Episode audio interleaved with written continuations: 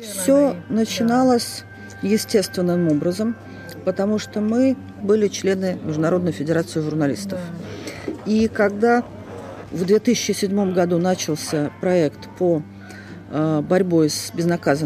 Kaksi maata, yksi ammattihanke alkoi toukokuussa 2014 Ukrainan ja Venäjän konfliktin kärjistymisen myötä, mutta maiden journalistijärjestöjen yhteistyöllä on pitempi historia.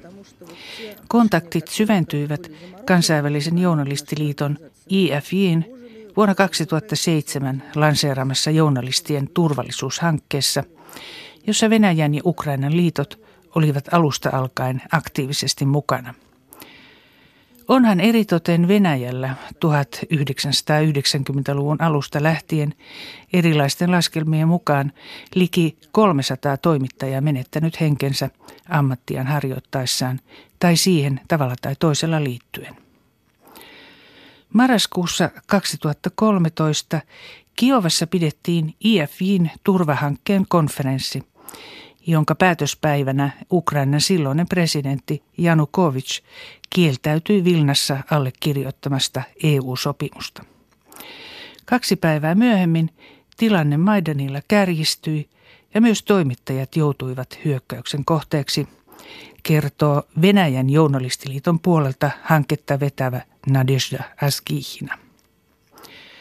Konfliktin puhkeamisesta lähtien on satoja toimittajia vangittu ja haavoittunut etenkin separatistien hallitsemassa Itä-Ukrainassa ja useita journalisteja on kuollut tässä vastakkainasettelussa, joka ei rajoitu pelkästään aseelliseen taisteluun, vaan samanaikaisesti on käynnissä aggressiivinen informaatiosota ja raju propagandakampanja. No, конечно, мы сейчас говорим о том, что Украина из мирной страны она превратилась в страну, где есть вооруженный конфликт, и это большие вызовы перед... Totta kai se, että Ukraina on muuttunut rauhanomaisesta maasta alueeksi, jossa on meneillään aseellinen yhteenotto, on valtava haaste meille toimittajille ja järjestöillemme. Nyt tärkein tehtävämme on auttaa sotaoloissa työskenteleviä ja sodasta kärsineitä kollegojamme. Perustimme avustuskeskuksen, joka jakaa sotatoimialueille lähteville toimittajille luotiliivejä ja muita tarvikkeita sekä avustaa Donetskin alueelta pakenemaan joutuneita. Käymme myös jatkuvasti keskustelua siitä, miten välittää tietoa Itä-Ukrainan sotatapahtumista mahdollisimman asiallisesti, jottemme syyllistyisi provosoimiseen tai vihapuheeseen. Näin kertoo Ukrainan puolelta dialogista vastaava kansallisen journalistiliiton puheenjohtaja Sergiu Tomilenko. Mukana hankkeessa on myös Ukrainan riippumaton media-alan ammattiliitto. Kun konflikti Itä-Ukrainassa kärjistyi, hakivat Venäjän ja Ukrainan journalistiliitot yhteistyönsä tiivistämiseen tukea niin IFJiltä ja EFJiltä kuin Etyin mediavaltuutettu Dunja Mijatovicilta. Toukokuussa 2014 osapuolet olivat ensimmäistä kertaa koolla Viinissä etyin kutsusta ja hyväksyivät yhteisen tiekartan otsikolla Kaksi maata, yksi ammatti. Tähän mennessä tapaamisia on järjestetty kymmenen kertaa ja Asgihina ja Tomi Lenkko pitävät yhteyttä viikoittain, tarpeen mukaan useamminkin. Keskeisellä sijalla ovat käytännön toimet vaikeuksiin joutuneiden kollegojen auttamiseksi ja vangittujen vapauttamiseksi, kertoo Nadezhda Askihina. И получилось так, что были первые жертвы, все это было ужасно. Многих задержали, в основном задержали украинцев в ЛНР и ДНР, но некоторых русских sitten saimme karmaisevan tiedon ensimmäisistä kuolonuhreista Itä-Ukrainan rintamalla, ja useita toimittajia oli vangittu, pääasiassa ukrainalaisia, mutta myös venäläisiä. Tosin he pääsivät nopeammin vapaaksi. Vangittuna oli 11 toimittajaa, ja teimme yhteisvoimin töitä heidän vapauttamisekseen. Onnistuimme kaikkien osalta. Yksi heistä, Valeri Makejev, toteaa vankeusajastaan kirjoittamassaan kirjassa, että hän säilytti henkensä ainoastaan sen vuoksi, että oli yksi niistä yhdestä toista, joita me vaadimme vapautettavaksi. Samaa sanoo myös Roman Cheremski, jota pidettiin vankina kaikkiaan 130 päivää. Когда мы говорим о безопасности, тут мы можем сделать акцент на том, что у нас есть некоторые истории успеха. Это, безусловно, мы делаем заявление о солидарности с пленными журналистами. То есть случай... Tärkeintä on, että teemme Donetskin ja Luhanskin sotatoimialueella vangiksi joutuneiden kollegojen tapauksia julkiseksi ja vaadimme heidän vapauttamistaan. Myös meidän tietojemme mukaan yhteiset kannanottomme ovat auttaneet monia pääsemään vapauteen. Mikäli toimisimme yksin ilman Venäjän journalistiliittoa, vetoomuksilla ei olisi samanlaista vaikutusta. Dialogissa Venäjän journalistiliiton ja venäläisten kollegojen kanssa onkin keskeistä juuri toimittajien työturvallisuus ja se, miten voimme auttaa vaikeuksiin joutuneita työtovereitamme. Mutta yhteistyö on tarpeen myös ammattietiikan alueella – ettemme sortuisi propagandaan ja vihapuheeseen.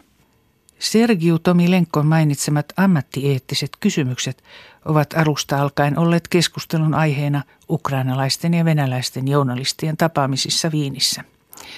Yhteisissä kannanotoissa on muun muassa vedottu molempien maiden hallituksiin tiedotusvälineiden toimintavapauden ja ilmaisun vapauden kunnioittamiseksi ja journalistien työmahdollisuuksien turvaamiseksi kriisialueilla.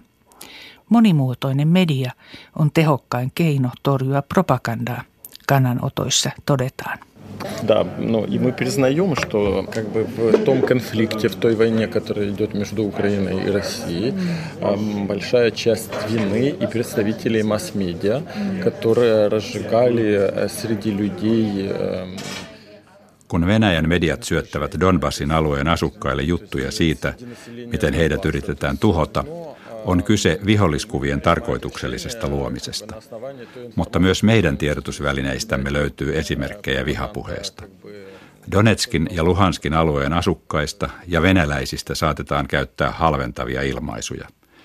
Toimittajillamme on toki oikeus kritisoida Venäjän valtaa pitäviä, mutta pidämme epäammattimaisena sitä, että asiatonta kieltä käytetään venäläisistä yleensä.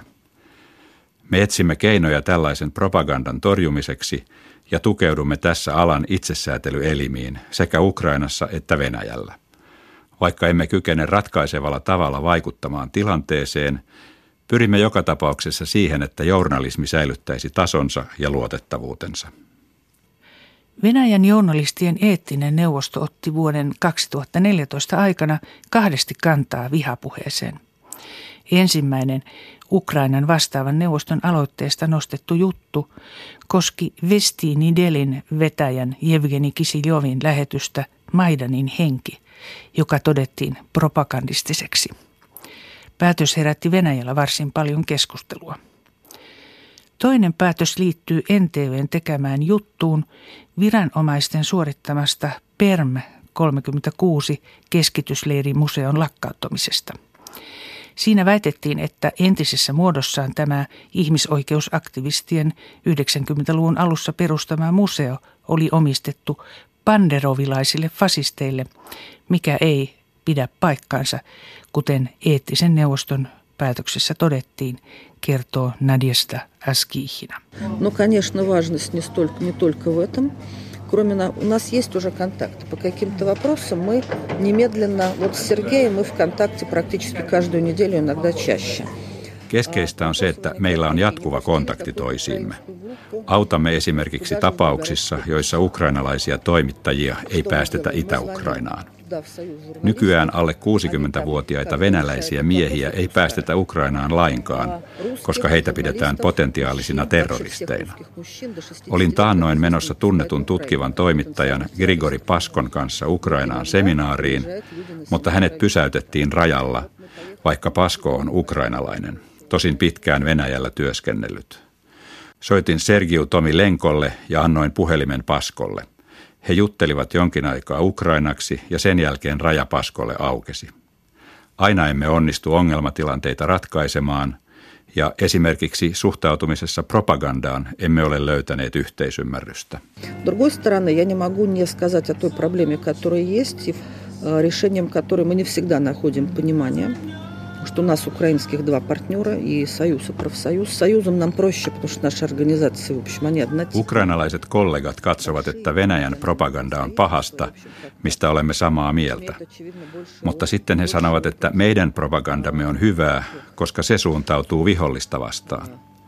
Tästä emme voi olla samaa mieltä. Venäjällä on varsin paljon sananvapauden rikkomuksia Ukrainan tapahtumista tiedottamisessa, mutta samaa esiintyy myös Ukrainassa, joten siihen on reagoitava. Mutta siitä olen erityisen iloinen, että dialogiimme osallistuu hyvin erilaisia, eri-ikäisiä kollegoja eri alueilta ja kaikki ovat sitoutuneet jatkamaan tätä työtä. Toiminta on myös laajentunut. Nyt meillä on nuorisohanke, joka on tuottanut dokumenttielokuvan – ja olemme tehneet julkaisut dialogin tähänastisista kokemuksista sekä toimittajien oikeuksien loukkauksista Itä-Ukrainassa. Nadjusda Askihinan mukaan tilanne Ukrainassa näyttää kiristyvän ja sen myötä venäläisvastaisuus syvenevän. Kun taas Venäjän propagandassa Ukraina on nyt sivuraiteilla ja painopiste on siirtynyt Syyriaan. Mutta ilmapiiri on Venäjälläkin jännittynyt ja Alskihina mielestä juuri toimittajat voisivat vaikuttaa tilanteen rauhoittamiseksi. Tosin toimittajadialogi ei läheskään kaikkia miellytä ja sillä on varsin aggressiivisia vastustajia molemmissa maissa. Yhteiset julkilausumat vihapuheesta hyödyttävät ainoastaan Kremliä, kirjoitti ukrainalainen Jen-lehti lokakuussa 2015 ja nimitti vuoropuhelun osanottajia Kremlin ja Ljubljankan hyödyllisiksi idiooteiksi. Это сложно, это очень как-то, но не всем это нравится. Потому что есть люди, которые, ну, которым кажется, что конфликт им принесет какую-то прибыль, моральную или просто. Это, это чудовищно. Да. Это ужасно. No, no Ukraina есть... Meillä on tahoja, joiden mielestä konfliktista on hyötyä. Se on uskomatonta ja järkyttävää. Mutta on niitä myös Ukrainassa. Uskon kuitenkin, että me olemme oikealla tiellä ja yhteistyömme tuottaa hyviä tuloksia, sillä ei ole muuta mahdollisuutta kuin dialogi. Pidänkin yhteistyötämme siltana tulevaisuuteen. Me emme politikoi, vaan käsittelemme konkreettisia asioita ammatillisella tasolla. Mutta valtiollinen politiikka voi muuttua yhdessä yössä ja julistetaankin taas ystävyyttä. Mutta eivät ihmisten väliset tulehtuneet suhteet muutu noin vain – Miten muuten kuin vuoropuhelun avulla voimme taas löytää yhteisen kielen kaiken tämän jälkeen? Есть, конечно, попытки некоторого влияния либо заявления чиновников, когда они требуют либо высказывают мнение, что во времена войны журналисты должны быть патриотами и поддерживать государство, поддерживать чиновников. Valtaa pitävien mielestä toimittajien on sodan oloissa oltava isänmaan ystäviä ja tuettava maan johdon politiikkaa.